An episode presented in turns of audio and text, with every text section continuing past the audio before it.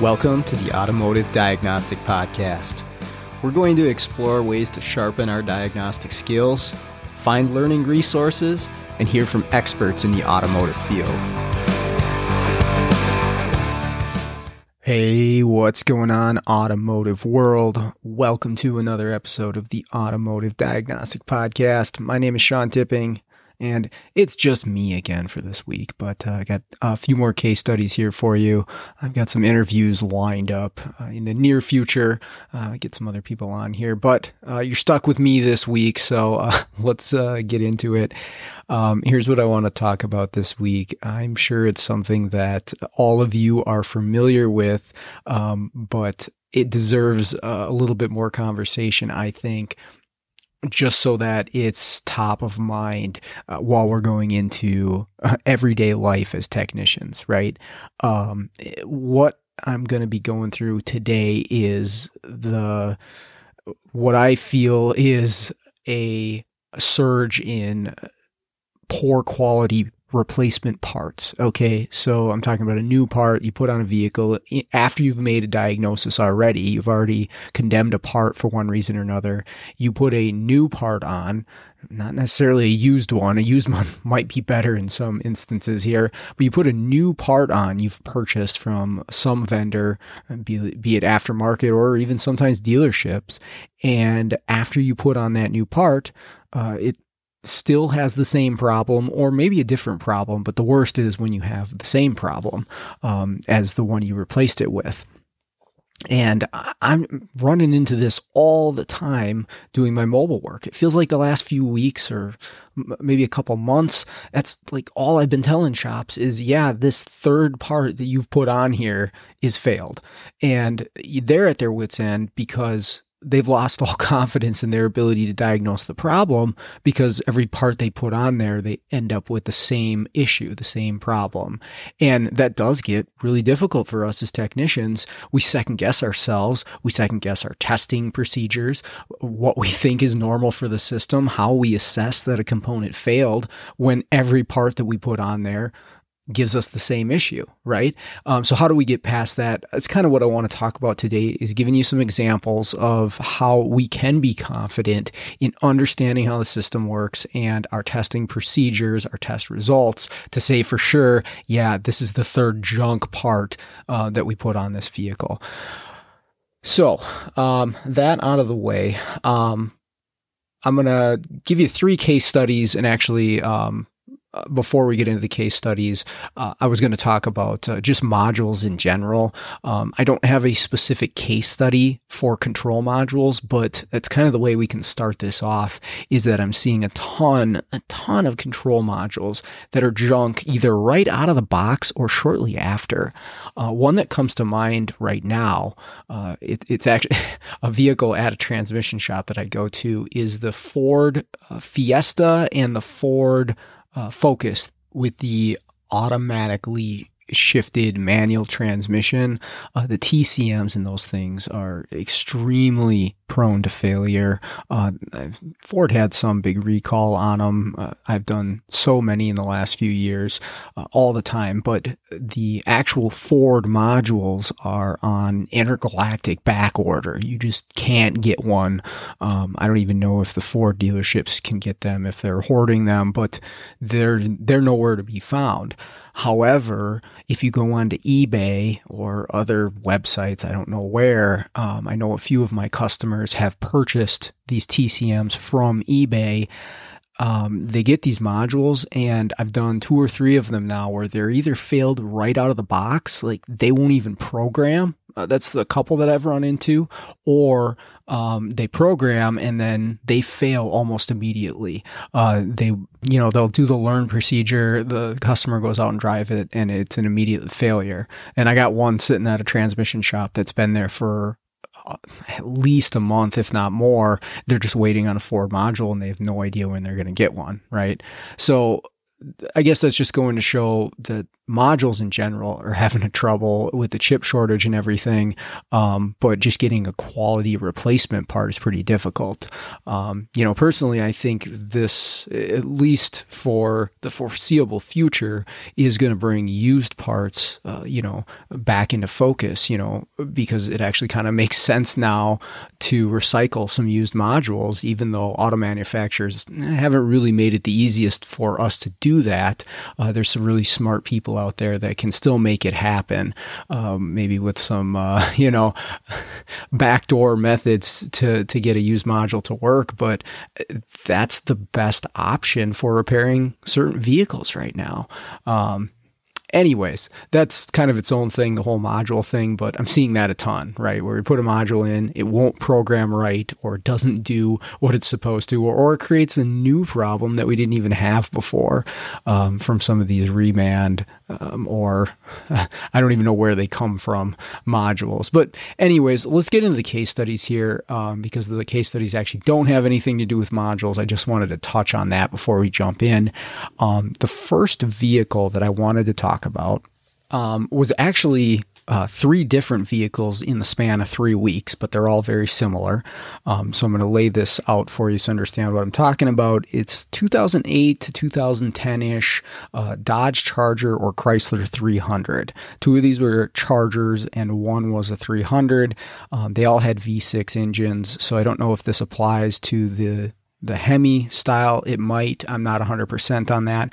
But all three of these vehicles had fuel pumps replaced for no fuel pressure. Okay, so the shop diagnosed that there was no fuel pressure, um, fairly easy diagnosis to make, and they determined that the fuel pump was at fault. Okay, so the fuel pump on this one, it's a saddle style tank. So there's actually two sending units on each side of the vehicle, um, each side of the tank, but the actual electric pump is in the driver's side of that saddle tank. You pull up the back seat, pull the cover off, and then you can access that pump.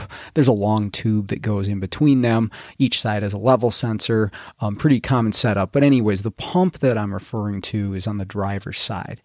And so the first one that I got called into, um, they said, yeah, we've got no fuel pressure in this thing. And we replaced the fuel pump, and there's still no fuel pressure. And we're really not sure where to go.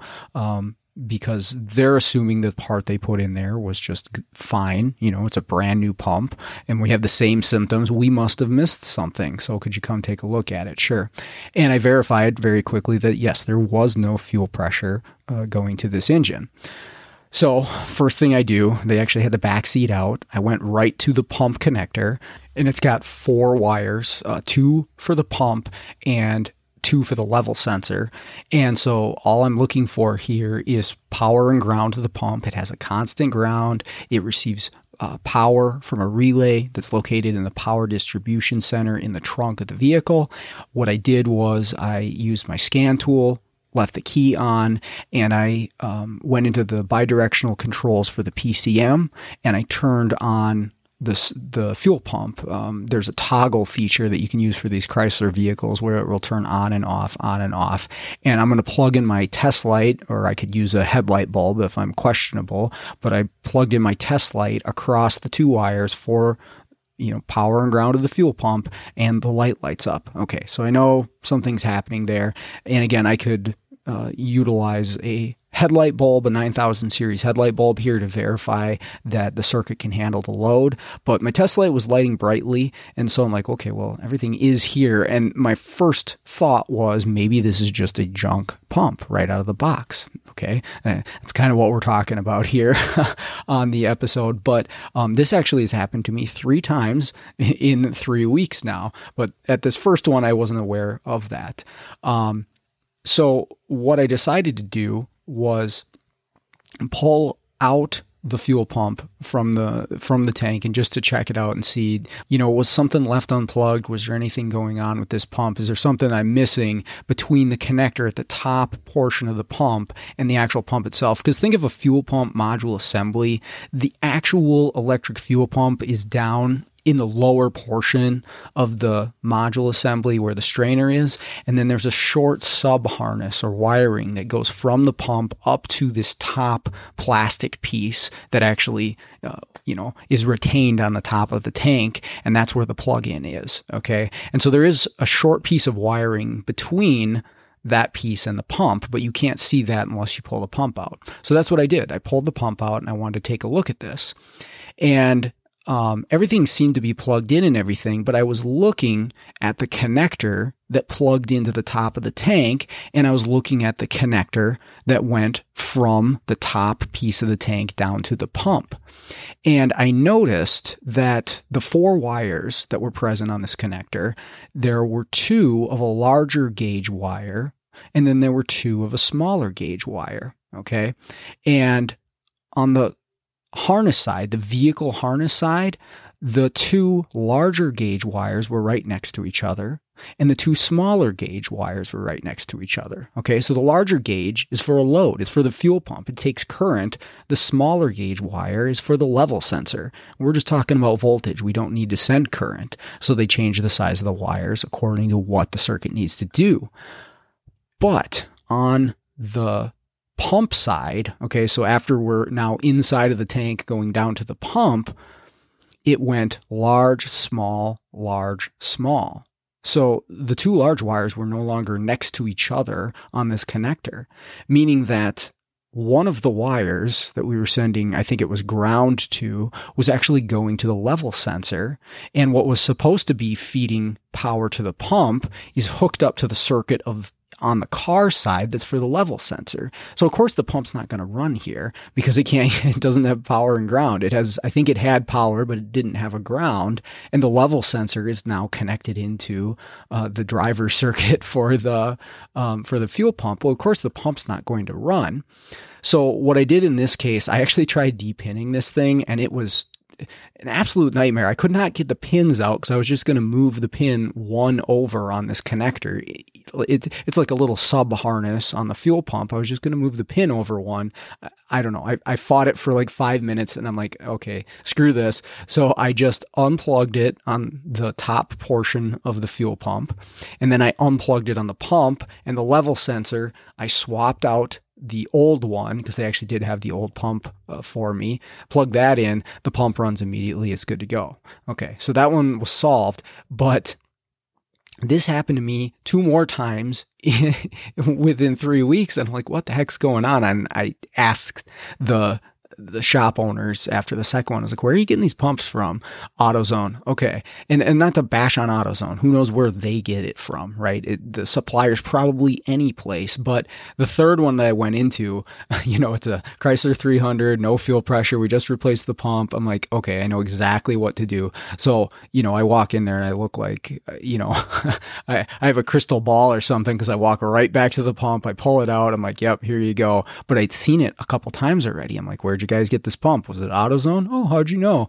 Okay, so it looked like they maybe had a bad supply, but for everybody else out there, I guess watch out for it if you're getting an aftermarket pump those sub harnesses between the top of the fuel pump and the fuel pump itself are wired in correctly. And again, three times in three weeks. So uh, whether it was a bad batch or uh, you know something is just up with that era of vehicle, I don't know. But keep an eye out for it uh, if you're installing fuel pumps on those things. So the fix was just to correct the wiring, and it was good to go. The pump ran.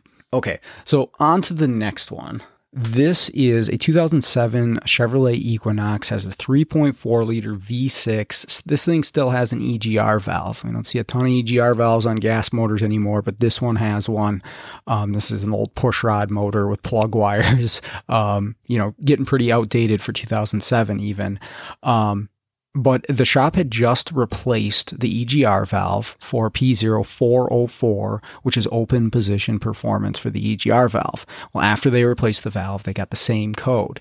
So they called me to come check it out. They said, well, maybe there's a circuit issue, maybe there's an ECM issue, but we want you to check it out and you let us know, you know what we need to do. So I get into this and I verify, of course, the code is present. Um, and the open position performance for the EGR just means that when the EGR is commanded open, the computer does not like what it sees from the position sensor. Okay. So it definitely could be a circuit code, but let's get into this and see what we've got going on. I graph the EGR position and I put the vehicle into gear because uh, you can't just rev these things up. At least on GMs, they won't activate the EGR valve unless you're under a load. And and so I would put it into drive, power brake the vehicle. I could see the EGR command go up, and as soon as I did that, I watched the position sensor, and it would jump like erratically between almost closed to fully open. And you could actually feel it um, as the engine was trying to accelerate, it would start to chug like it was misfiring and stumbling as you were doing that. It, it, it kind of felt like, you know, an EGR was open when it wasn't supposed to. And I, I think that's what was happening based off of what I saw on the scan tool. So obviously, we definitely have an issue here. But the fact that the engine actually chugged and ran poorly makes me think that the position sensor that's showing rapid movement up and down is reading accurately, right? That um, there's actually you know something going on that's keeping that valve open or forcing that valve open more uh, than it normally would be. Um, because if it was just a sensor or circuit issue, I mean, it could still be a circuit issue for the solenoid side, but if it was a circuit issue for the sensor, the engine wouldn't run poorly. Um, and in this case, it definitely feels like the EGR is open more than it's supposed to be and I'm seeing that reflected in the way the engine's running and also the position voltage that I'm getting through the scan tool. So I'm going to go to the valve and inspect. Um, there's five wires on this thing. Three are for the potentiometer, which is the position sensor of this valve, and the other two are for the solenoid, which actually moves the valve and, and causes it to open up when the computer commands it to, and it's going to pulse width modulate the circuit in order to do this. There is a constant ground to this solenoid, which is fed by the PCM, and then there is a pulsed power source, which is going to be duty cycled by the PCM in order to open up the valve a certain percentage. Okay. So, pretty standard stuff. I'm sure most of you are familiar with how this works.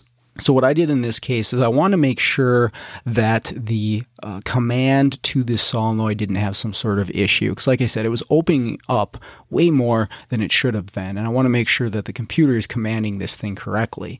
So I check for the ground and the ground is constant. It's always there. There's no issue. But what I did was I scoped the power source to the solenoid. And again, this comes from the PCM. There's a transistor inside of there is going to pulse width modulate the power source to the solenoid in order to uh, get it to open a certain amount. And I can actually control the amount of duty cycle via the scan tool. I can give it a percentage and I gave it 10%. Just like that should be barely open for this valve. And I watch it on my U scope. And although it does register as a 10% duty cycle as far as the on time goes.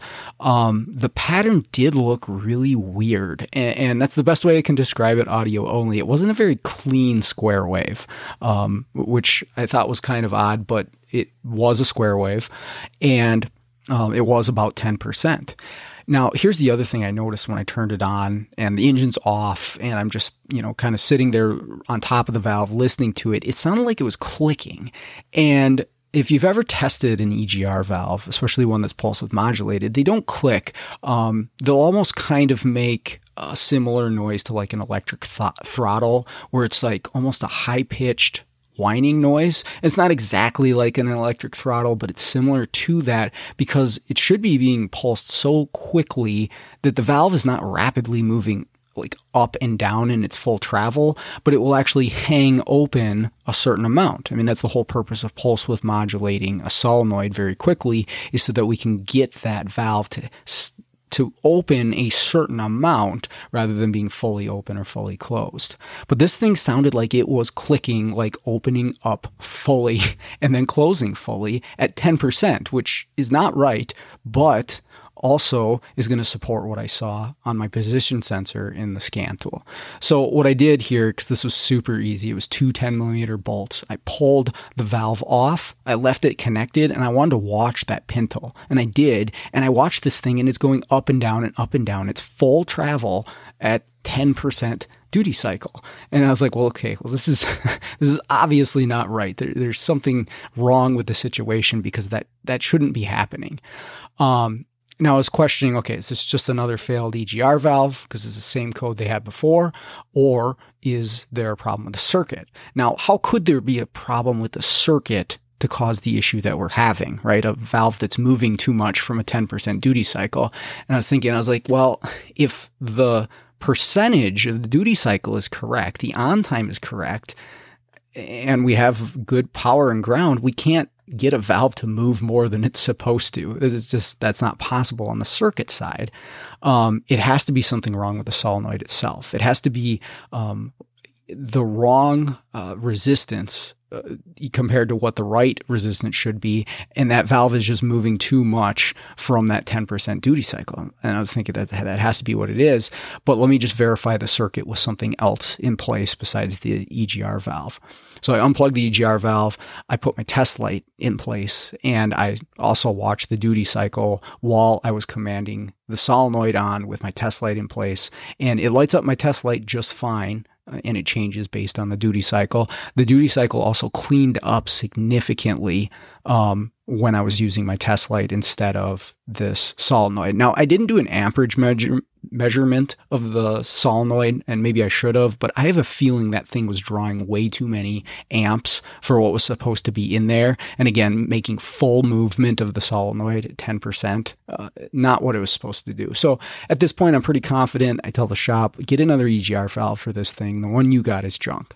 Um, so they do that. They get another EGR valve. They put it in. Same thing. I'm like, okay. Uh, so he calls me up. He's like, yeah, it's doing the same thing. And I'm like, okay, well, let me come back out. I'll double check this and maybe I missed something. And I looked at it and it um, it was setting the same code, but it was actually failing in a slightly different way. It wasn't opening up as much, uh, but there was still movement if you looked at the position sensor on the scan tool. And so I went through everything again, condemned the valve again. Okay, this one's still not working the way it's supposed to. Everything checks out with the circuit. I told him we need to try a different brand. He's like, okay. And we, we looked, the last two had been Delphi EGR valves on this thing, and which you would assume would be good, but he's like, I'll try a different brand. So he tries a different brand. He says same problem. And I told him, I was like, okay, I'll check this out one more time. There's got to be something I'm missing. But between the time that I was able to get out there he actually found an AC Delco valve. He put the AC Delco one in and he called me and said, it's all good to go. There's no problems here. It was the valve. We just had to get a good one. So we had to go through four different valves in order to get one that worked correctly, which I think is ridiculous, but that's what we're up against out there, right? That's, I mean, even myself, I'm second guessing my own testing procedures when you get three valves that are doing the same thing or something similar. So, anyways, there was no problem with the car. It was an EGR valve, but um, on that model, make sure you get an AC Delco one because apparently the Delphi and Echlin ones just don't function correctly for that application. So that's a that's case study number two. Uh, the final one I have for you today was a 2015 Chevy Sonic. And I was called to the shop to look at this Sonic because it was overcharging, uh, meaning that the alternator was pumping that battery voltage up too high and it was setting codes in multiple modules for high voltage. And the shop said it was up over 16 volts, which I did confirm. Um, but they've also um, put in three alternators in this vehicle already.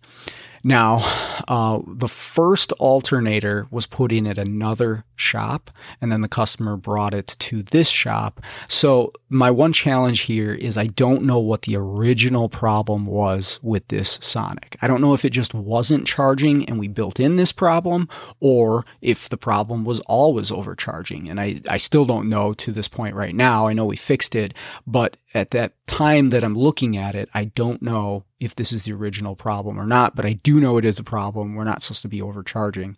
So um, I'm going to look into this here. And of course, it's really common. I'm sure, again, most of you are aware of this to get alternators that don't charge correctly uh, with all the um, advanced charging systems that we have on vehicles now. Um, it seems to be very common with aftermarket alternators to have issues. And so uh, that's the first thing that's on my mind. Um, but of course, my job is to check. And once a couple components have been replaced, or, you know, the same component has been replaced a couple times, I really want to, you know, dot all my I's I's and cross all my T's on my diagnosis to make sure that I'm making the right call because you can see it in these shop owners' faces when I tell them your third part is also failed. They're like, "Are you sure?" and I'm like, "Well, I think so, but no, I want to be I want to be confident in, in this. Um, so I need to understand how this system works." So let's go over this quickly here on this 15 Sonic, how the charging system works. And you may be familiar with it, but I want to go over it in case you're not. Um, the alternator, fairly simple. It's got an internal regulator that's going to regulate the voltage for the system. It's got the big, thick cable that's actually, you know, pumping out current to the system, to the battery. And then it's got a small two wire connector, which it's going to get instruction from the engine control module on what level to charge the system to. Okay. And on that two wire connector, we have an L terminal and an F terminal. And the L terminal is basically the duty cycle, a pulse width modulated duty cycle from the PCM that's going to send a percentage to that alternator to charge to a certain point. And then the F terminal is the feedback back from the internal regulator on the alternator back to the PCM to say, yeah, I charge this much. So we have a, um, a, duty cycle, a command, and then we have a feedback back to the ECM. And that's pretty much the setup, you know, to actually run this alternator. Um, but there is a little bit more to the system away from the alternator. Now, of course, you have the engine control module in control of actually changing the output level of the alternator, but the ECM, and I got all this from reading service information, the ECM is going to receive instruction about charging the system from the body control module. And the body control module is going to manage electrical loads on the system. And it's going to look at battery state of charge. It's going to look at, of course, the system voltage. It's also going to look at an inductive amp clamp. I, I, guess maybe it's not a clamp, it's a sensor, but I call it an amp clamp that's around the negative battery cable. And it's going to look at the amount of amperage either coming from or going into the battery, depending on the situation.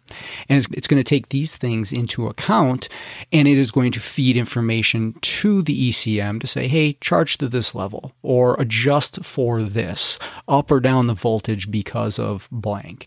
Um, so there's multiple modules that are involved involved in this system. And for something like this, where we have a weird overcharging problem, we want to take into consideration that there could be a problem with another module. You know, maybe the BCM um, does not perceive the system voltage correctly. And so it's commanding the PCM to, okay, go higher, higher on this voltage because I'm not reading the system voltage correctly. You know, that was kind of my first thought is I need to look for that. And are all the modules reading the correct voltage level? Um, something to think about. Maybe the uh, the amp clamp, as I called it, on the negative battery cable is not installed correctly. Um, maybe we're missing a cable on there. Maybe it was taken off and not put on correctly, and the BCM is perceiving the the charge out of the battery incorrectly. That's a possibility. Um, you know, there's a number of possibilities here, and we want to consider that as we go in. Um, the other thing that's in service information for this vehicle was a chart that correlated the amount of duty cycle on the L terminal, that's the one from the ECM to the alternator, it correlated the duty cycle percentage to a voltage level. And this chart was actually really helpful for me in diagnosing this vehicle basically the top end of the scale at 90% you should be at 15.5 volts uh, which is you know a little higher than some of us are used to uh, when we think traditional charging systems but you know this is a newer vehicle um, and then On the lower end of the scale, 10% would be 11 volts. And probably wouldn't see that too often, but it is good to know if that's what the PCM's commanding, we're going to have under uh, 12 volts for the, the system. And I, I don't imagine it would keep it there for very long, but that's the, the fact of the matter is that percentage on the L terminal, that's what the alternator is supposed to put out. Um, I did note in this uh, chart as well if there's a fault in the L terminal circuit, meaning that the duty cycle from the ECM to the alternator has some sort of circuit fault, open, short to ground, short to power, whatever, the alternator is, or the regulator in the alternator is designed to output a constant 13.8 volts. And I've actually verified this on these models before. You unplug that connector, that alternator will put out 13.8 volts steady, as long as it's spinning, obviously. Um, so, and that, that's important to know too, um, because you know, if we had a fault in this circuit, that's what I'd expect to see. But for some reason, we're seeing a much higher voltage come out of there.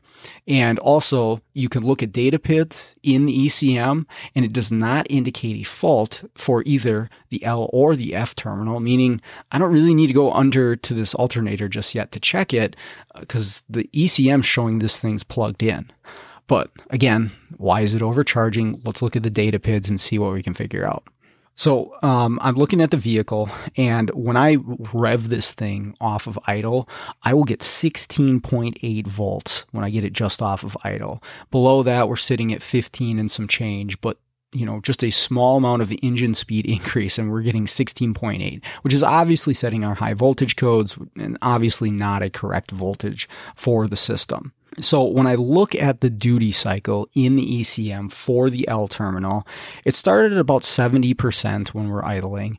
And then as I rev it up, it drops to about 40% and the voltage will eventually come down to about 14 if I hold it there long enough. But there's a decent period of time when the voltage is held up around 16 uh, plus volts and the ECM seems to respond by dropping the duty cycle, but it can only get it down to about 14 volts at 40% duty cycle. Now, if I look at my chart and I correlate what is the voltage supposed to be at a 40% duty cycle, it's supposed to be 12.7 at 40%, and it's not. The best that thing can do at 40% is about 14 volts. So that's too high. And of course, uh, when I let it idle, we're sitting at 15 volts, and at 70, we're only supposed to be somewhere in thir- between 13 and 14. So w- what I'm getting at here is the numbers that I see in the system are not correlating to the duty cycle output by the ECM. So that's my first concern is that something doesn't match up here.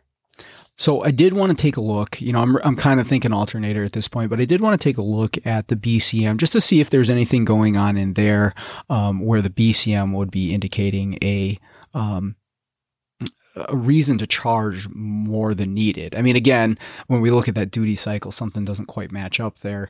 Um, but I just want to, again, check everything before I'm ready to call this part and maybe if it hadn't had three alternators, I probably wouldn't even gone this far. But I check all the data PIDs in the BCM, and there's actually a lot of useful charging information in the electrical portion of the BCM data PIDs. So if you're on one of these things, I mean, this would probably apply to a lot of GMs around this era. Um, check out the BCM. It's got a lot of interesting stuff as far as data PIDs go. You can look at battery state of charge. You can look at the amount of amps going in or out of the battery. And I did confirm that with an amp clamp to make sure that the amount that that sensor was reading matched an actual amp clamp that I put around the negative battery cable and it was accurate. It was mounted correctly. That was all good to go. Um, but you can look at battery state of charge. You can look at, um, a number of different data PIDs that indicate some sort of special uh, charging scenario based on uh, you know, something like a sulfation mode or cold startup mode. And there was a couple other ones in there as well. Um, the one that I noted when I would rev up the engine and our voltage would jump up to 16.8, the BCM had a data PID that said voltage reduced request. And that would say yes once that happened. And that is when the PCM would eventually drop down that duty cycle to the alternator to get us to, again, to 14 or so, but at a pretty low percentage that didn't match up to the voltage that we were seeing. But where I'm going with this is the BCM appeared to be trying to lower the system voltage or recognizing that, hey, something is not right here. Why is the voltage so high here? So I didn't see anything in the BCM that indicated an issue. Um, and I did actually check in both the BCM and the ECM that they were reading the actual system voltage you know, within the data PIDs that matched what was on the system itself. Okay, um, that uh, that all matched up, so they weren't seeing an incorrect voltage. Both modules appear to be trying to charge the vehicle correctly, but it's just not happening. So the last thing I wanted to do was actually scope um, the L terminal to make sure that the duty cycle that was present on the circuit matched what the scan tool says. And I just use a scope and you can actually uh, measure the duty cycle or the frequency of a circuit. And I matched that up to what I was seeing on the scan tool and it matched, right? So when we're at 70%, that was at 70% on the circuit.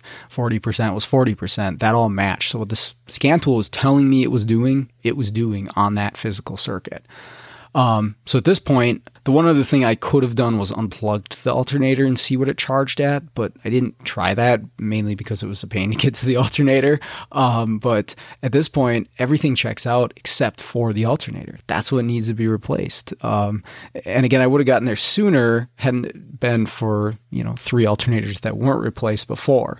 Um, of course, I did check the battery condition and made sure that there's not like a block ground issue and all, all that basic checks that, that all checked out. Um, and again, I kind of went back and double checked everything on this one just to make sure. But I told the shop, I was like, hey, you got another failed alternator. That's it. So get another one, get a different brand, get an OE, whatever you got to do. This one's failed as well, even though the last one was overcharging as well. Again, I don't know if that's the original problem, but the last two that we've had in there for sure are overcharging. So they get an alternator, and the next day they call me up. They say this thing's not fixed yet. I'm like, ah, dang it! I must have missed something. I'll come back. So I come back and I actually look at this thing, and it was fine. It was actually charging the correct voltage. And so I go in and I ask the shop owner and he asked the tech and apparently there was some miscommunication. I think maybe there was still a high voltage code present. I, I really wasn't, I, I, didn't grasp exactly where the communication fault happened. Um, I'm, I'm better with networks than uh, dealing with people, I guess. Um, but anyways, uh, the, the, the car was fixed after that final alternator that they put in it. And I drove it around and I confirmed this. At least I and was able to say for sure, yeah, this thing is fixed with this alternator. So we were all good to go there.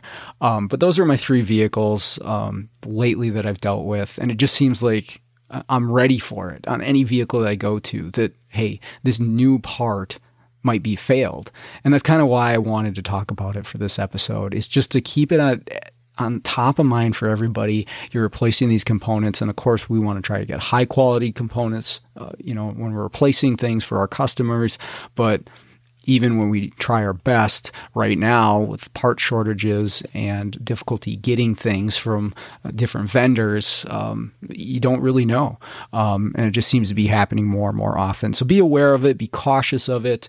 Um, you know, know the system that you're dealing with. Take the time to read the service information, understand the test you're doing. What's the purpose of this test? What do I expect from this test if everything is working normally? And what do I have, right? If we can be confident in all of those things, we can be confident in calling a part. But that's where it comes down to testing to overcome that doubt in the call that you made. If you're just guessing at a part based on past failures, these sort of things are really going to throw you for a loop because you have nothing to fall back on. But the testing procedures, actually checking circuits, understanding what should be there, what shouldn't be there, and measuring it, that's where the confidence comes in. But heck, even then, it's going to make you second guess yourself um, when you get through with the same problem. But that's what we're up against out there. And uh, hopefully, this will put you in the right mindset uh, when you're up against it with a vehicle with multiple failed parts. So, um, that is all I've got for you today. Uh, kind of a short episode, but uh, we'll get some more interviews going here in the next few weeks. Um, I appreciate everybody listening. I appreciate all the feedback. Other than that, let's get out there, start fixing the world one car at a time.